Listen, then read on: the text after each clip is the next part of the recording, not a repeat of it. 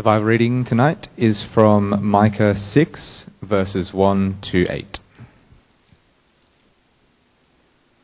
Listen to what the Lord says. Stand up, plead my case before the mountains. Let the hills hear what you have to say. Hear, you mountains, the Lord's accusation. Listen, you everlasting foundations of the earth.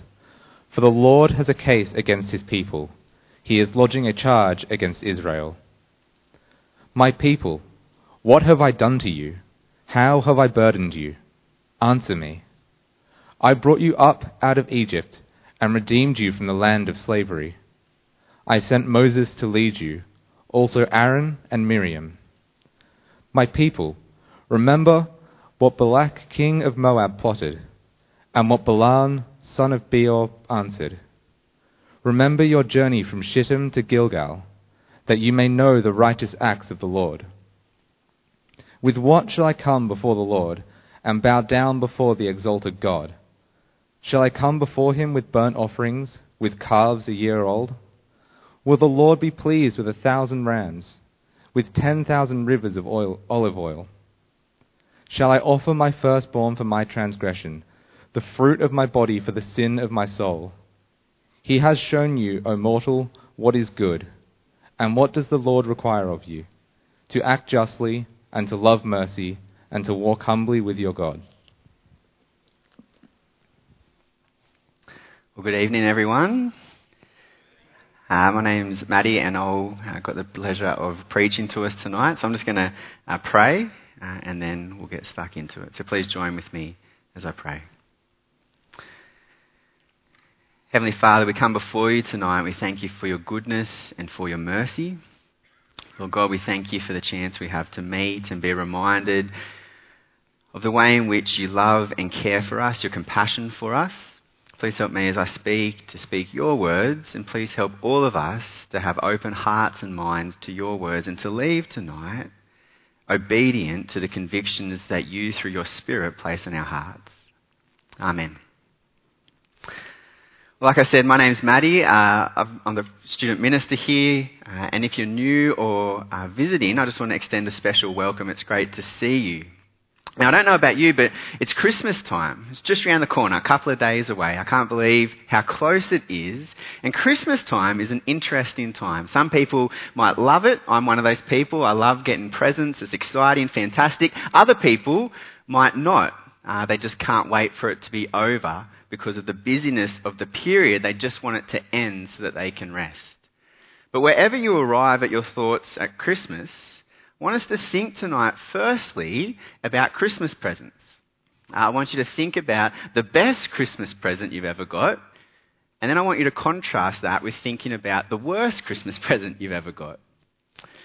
I've been thinking about this as I've been preparing, and often the bad presents we get, I think, are a result of misunderstandings, of miscommunication. Uh, somewhere, somewhere along the line, uh, something has happened uh, and someone hasn't understood what the present is, either giving uh, or receiving.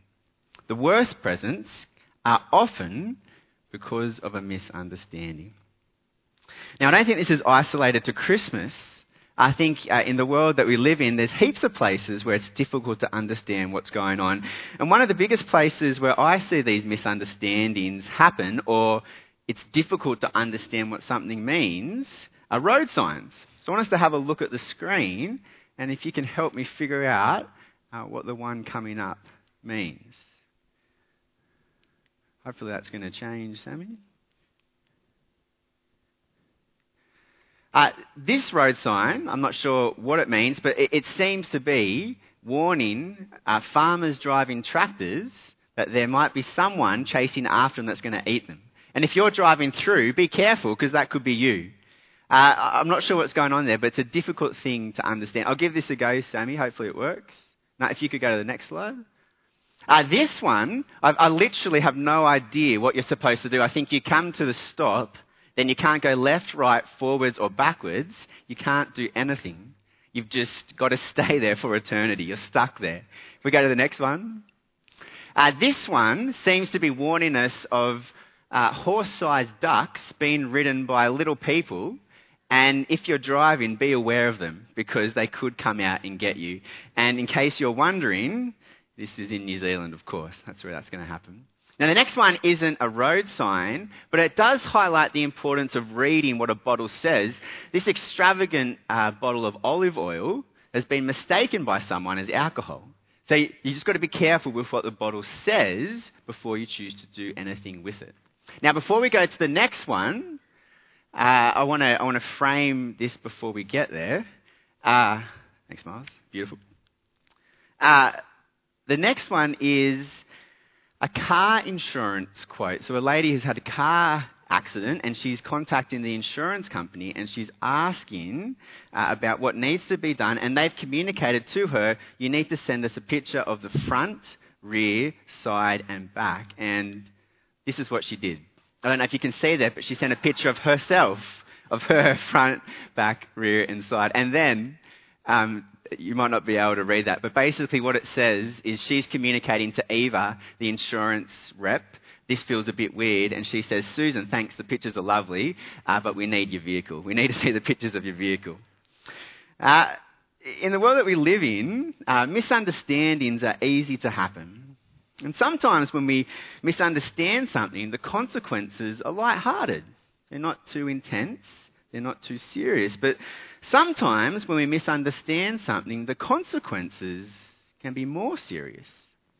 Like in 1977, when two Boeing 747 jets collided in Canary Island because of a misunderstanding between an air traffic controller and a pilot.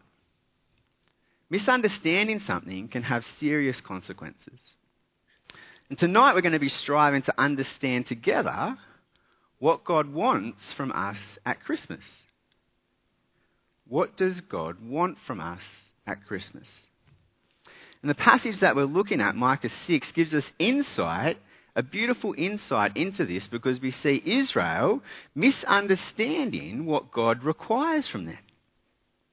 And tonight we have a chance to learn from their mistake and not make the same mistake.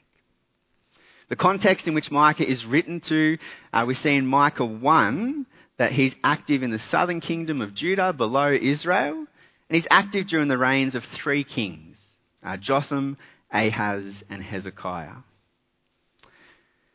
What we see here is God bringing a charge against Israel. Listen to what the Lord says, Micah 6:1. Stand up, plead my case before the mountains. Let the hills hear what you have to say. Hear, you mountains, the Lord's accusation. Listen, you everlasting foundations of the earth. For the Lord has a case against his people. He is lodging a charge against Israel. I Wonder if you can notice the courtroom type language that we see here. The Lord's lodging a charge against Israel, an accusation. And so the obvious question is why? Why is God bringing a charge against them? Well, the book of Micah helps us understand this. We see in Micah 1 5 that all of this, this accusation and this charge, is because of Jacob's transgression, because of the sins of the people of Israel. And if you read through Micah, you see throughout Micah 1, 2, and 3 the depth of the depravity in which Israel's gone to how they've broken the covenant promises which they made to God. But one of the factors behind the rebelliousness in Micah 3 we see is their leaders. Why has Israel rebelled against God? Well, firstly, one of the factors is that their leaders have not led them well. Micah 3, 1 to 2. Listen, you leaders of Jacob, you rulers of Israel, should you not embrace justice, you who hate good and love evil. It's a really sad picture, isn't it? Those with power and influence are using it to hurt instead of help God's people. And sadly, we see this far too often in our world. Uh, in, in, the broader world, we see it in America at the moment, Donald Trump with the impeachment inquiry going on over there. But the church isn't protected against this. Sadly, far too often we hear of leaders in the church abusing their power, authority, and influence. Breaks our heart, breaks my heart. As I've been writing this sermon, one of the things that's really stood out to me is just how blessed we are here at Fig Tree to have leaders who strive to say no to the temptation to abusing their power. We have leaders here at Fig Tree who genuinely desire to faithfully serve God, and that's an incredible blessing. It's given me a greater sense of appreciation of them and I've had the, the pleasure and privilege of two years with them, and I've seen them day in, through different times, faithfully desiring to serve our God. Faithfully standing against the temptation to abuse their power and influence. Ministry can be tough. It's incredibly rewarding, but it can be tough and tiring. And I just want to encourage us to pray for our leaders to realize how blessed we are of them, to have them, and to pray for them. We can support them in that way. Well, next we see God ask what he has done to cause Israel to rebel against him. And we see this from verses 3 to 5. And it's interesting, uh, God presents his evidence. And the Lord questions why Israel have rebelled against him.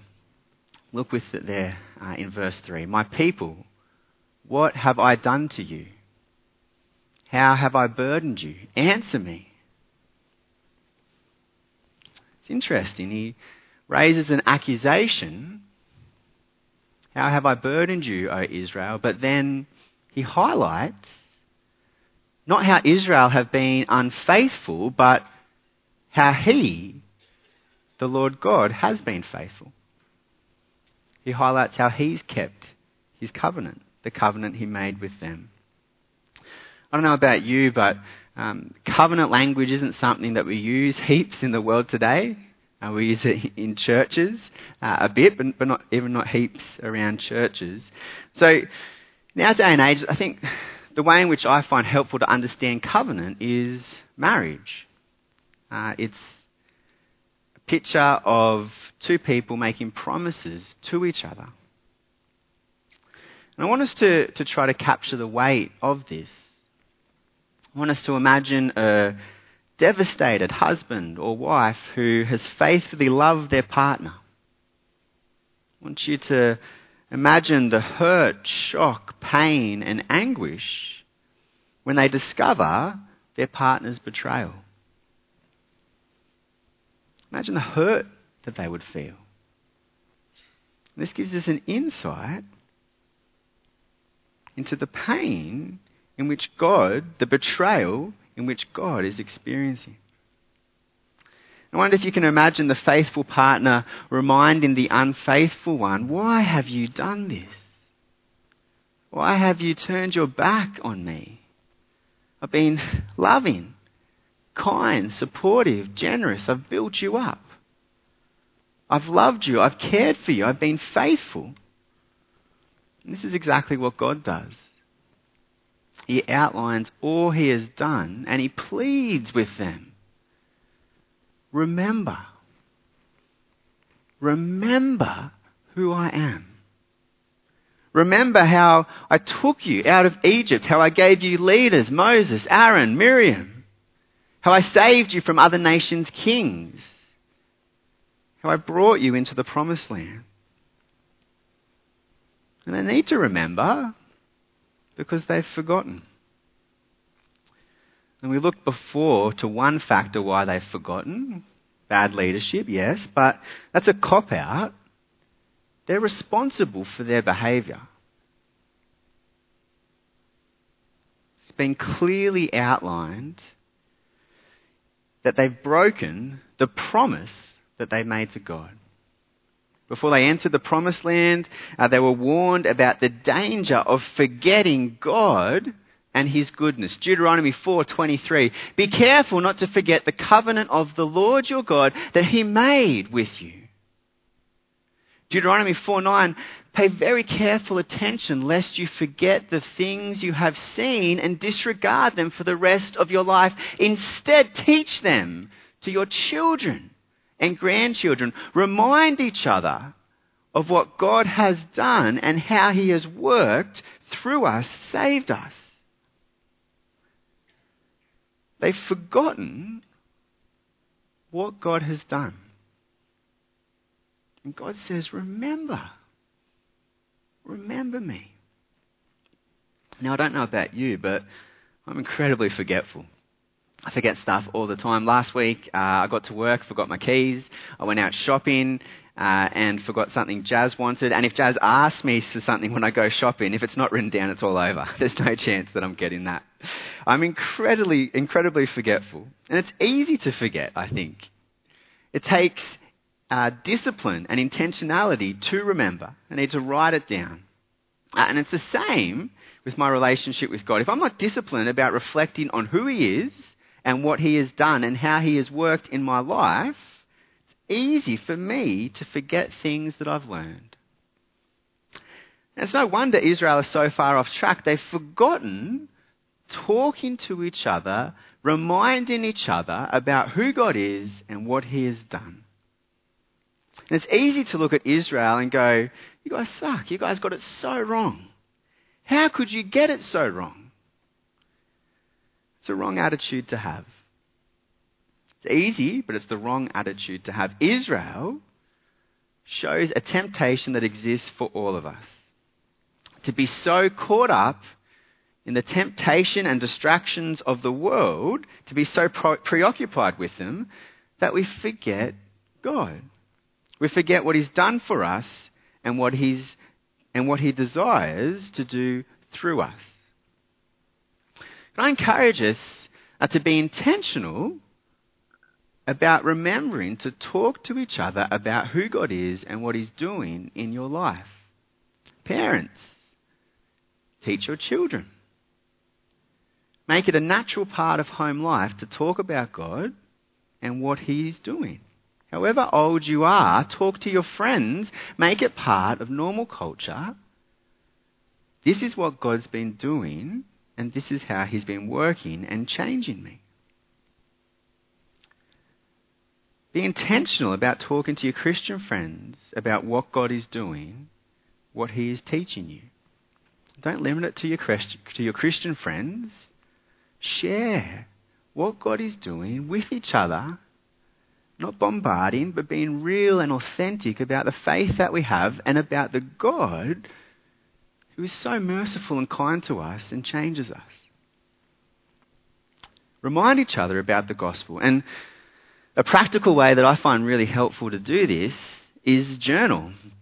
I journal. I'm not great at it. I'm pretty, uh, I forget often to do it, but I try to be disciplined to do it.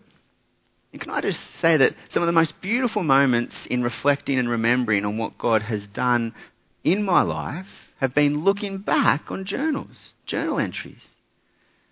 And often it's times in journal entries where I'm hurting or things are difficult and I don't understand what God's doing, and I can look back and see how He's worked and how He's changing me in my life.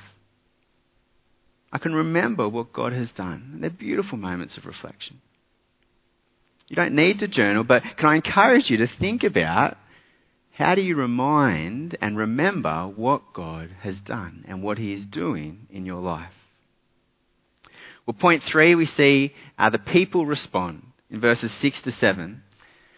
And here we see the depth of Israel's misunderstanding. With what shall I come before the Lord and bow down before the exalted God? Shall I come before him with burnt offerings, with calves a year old? Will the Lord be pleased with thousands of rams, with ten thousand rivers of olive oil?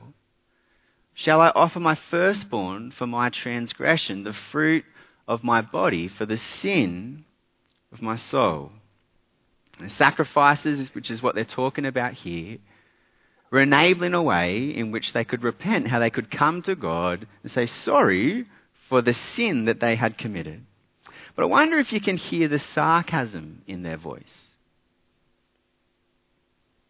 And their sarcasm is in response to God's question in verse 3 How have I burdened you? Well, Israel now reply, This is how you've burdened us, God. They feel burdened in giving sacrifices. The increase in value and progression in the sacrifices is suggesting no matter what we do, we can't appease you, God. We're just giving you stuff. The thing is that they've completely missed the point. They think the more extravagant the sacrifice, the more likely God will be pleased with them. Completely missed the point. God isn't interested in the extravagance of their sacrifice. He's interested in their hearts. He wants them to genuinely follow Him, not try to impress Him and earn His approval, not do what they want and then have a sacrifice. No, he wants them to genuinely follow Him. What does God require from us? He's not interested in the extravagance of their sacrifices, He's interested in their hearts. And we see this in God's response. It's exactly what He tells them in verse 8. He has shown you, O mortal, what is good, and what does the Lord require of you? To act justly, to love mercy, and to walk humbly with your God. What God required from Israel was their devotion to Him. He wanted them to love Him with all their heart, soul, and mind. He didn't want extravagant external sacrifices when their hearts were in the wrong place. And it's what God wants for us too.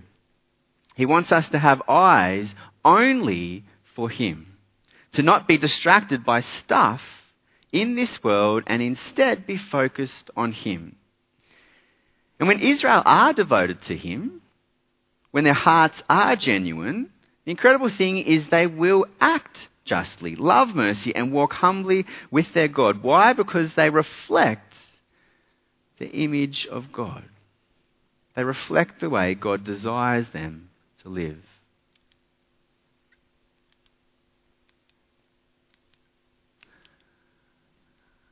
So, what does it mean to act justly, to love mercy, and walk humbly with our God? Well, justice is ensuring that all are cared for fairly.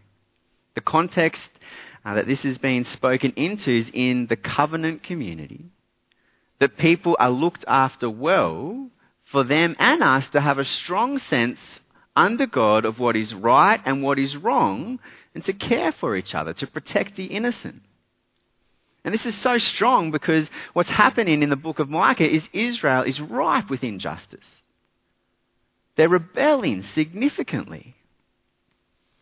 And God desires us to act justly, not in this community here at Fig Tree, but just like Israel, we're God's representatives to the world, whatever sphere of influence we have, to act justly in that.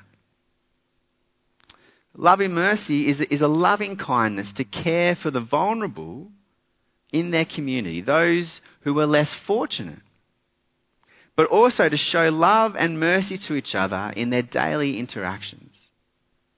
And again, we too are called to show compassion and mercy not only in this community, but in our wider, broader community. And walking humbly with God highlighting just being absolutely dependent on Him. And again, it's a description of a heart attitude towards Him. Acknowledging, God, I need your help. Help me. And we started by talking about misunderstandings. And tonight we've seen that Israel misunderstood what God required from them. They thought it was all about giving a sacrifice every now and then and then living however they wanted. They didn't understand. They missed the point that it doesn't matter how extravagant their external act of religious service was. What matters to God is a heart devoted to Him. What about you? I wonder if you've misunderstood what God requires of you this Christmas.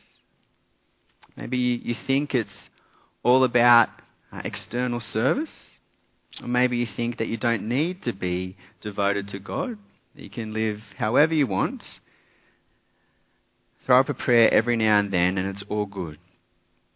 Well, if that's you tonight, can I encourage you to be really careful? It's a dangerous game you're playing. Let's learn from Israel's mistakes and ask God for help to genuinely follow Him, to have hearts that are devoted to Him, to have hearts that are so captured by the goodness of His mercy and grace that we might be devoted followers that strive to live for Him. We won't get it right all the time, we'll make mistakes.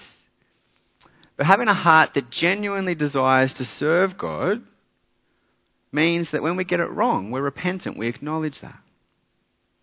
We say sorry, not as a get out of jail free card, but as an honest action motivated from a heart that is devoted to loving and serving God.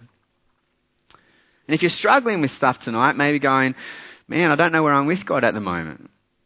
Be encouraged. Why? Because Christmas is just round the corner. And at Christmas, we're reminded of the one who was born in a manger, the God man, the Lord Jesus, whom through his sacrifice enabled justice to be done, our penalty to be paid. And in doing so, God pours out his mercy on his people. Who are his people? those who acknowledge before him their sins, say sorry, who offer up a sacrifice of a broken and repentant heart. The beauty of Christmas is that through Jesus, we see God's mercy and justice balanced and displayed. What does God require from us this Christmas? To act justly to love mercy and to walk humbly with Him. We're incapable of doing that on our own. So let me put it another way. What does God require from us this Christmas? To set our eyes on Jesus. To set our eyes on the Lord Jesus. To live for Him. To grow in our love of Him and as we do that, guess what? We will grow in acting justly, loving mercy, because we're walking with Him.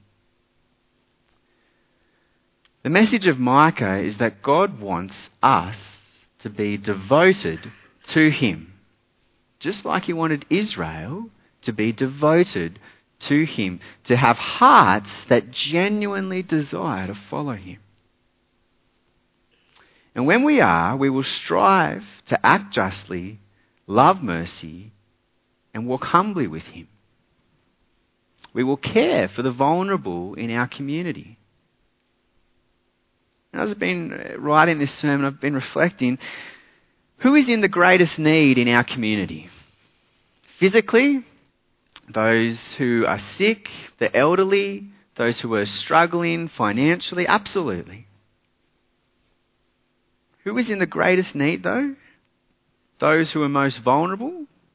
Spiritually, it's those who don't yet understand the gospel. Those who don't comprehend who Jesus is and what he has done.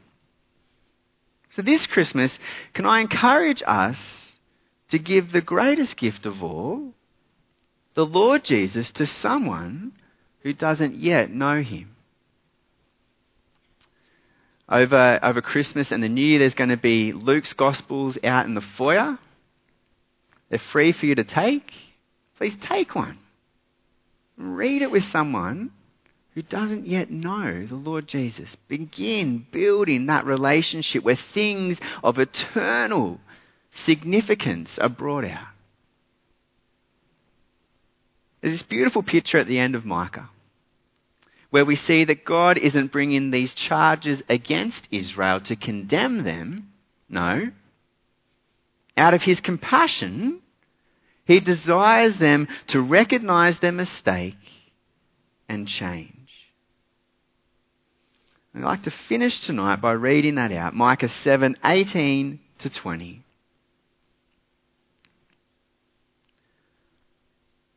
Who is a God like you, who pardons sin and forgives the transgression of the remnants of his inheritance? You do not stay angry forever, but delight to show mercy.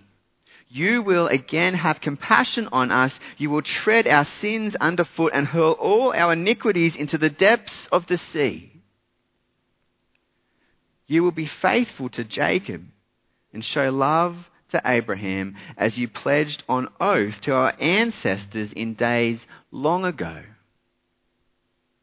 We serve a God who is compassionate and merciful and who gives us time out of his mercy to change our behavior, to come back to him, to repent.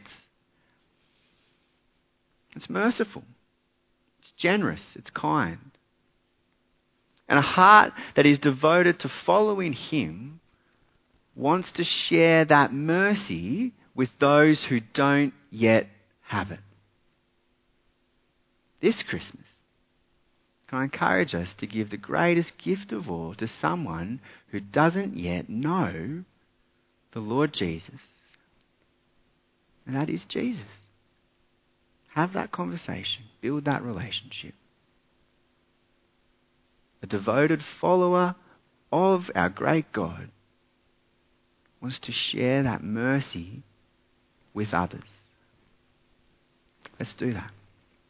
Let me pray. Lord God, help us, we cry now, to be your people. Give us eyes to see where we need to change and help us to come to you with broken, humble, repentant hearts. God, we need your help to act justly, to love mercy, and to walk humbly with you. Help us to share you with the most vulnerable, those who don't yet know you, so that they too might experience the incredible depths of your loving kindness and your undeserved mercy. We ask these things in your powerful name, Lord Jesus. Amen.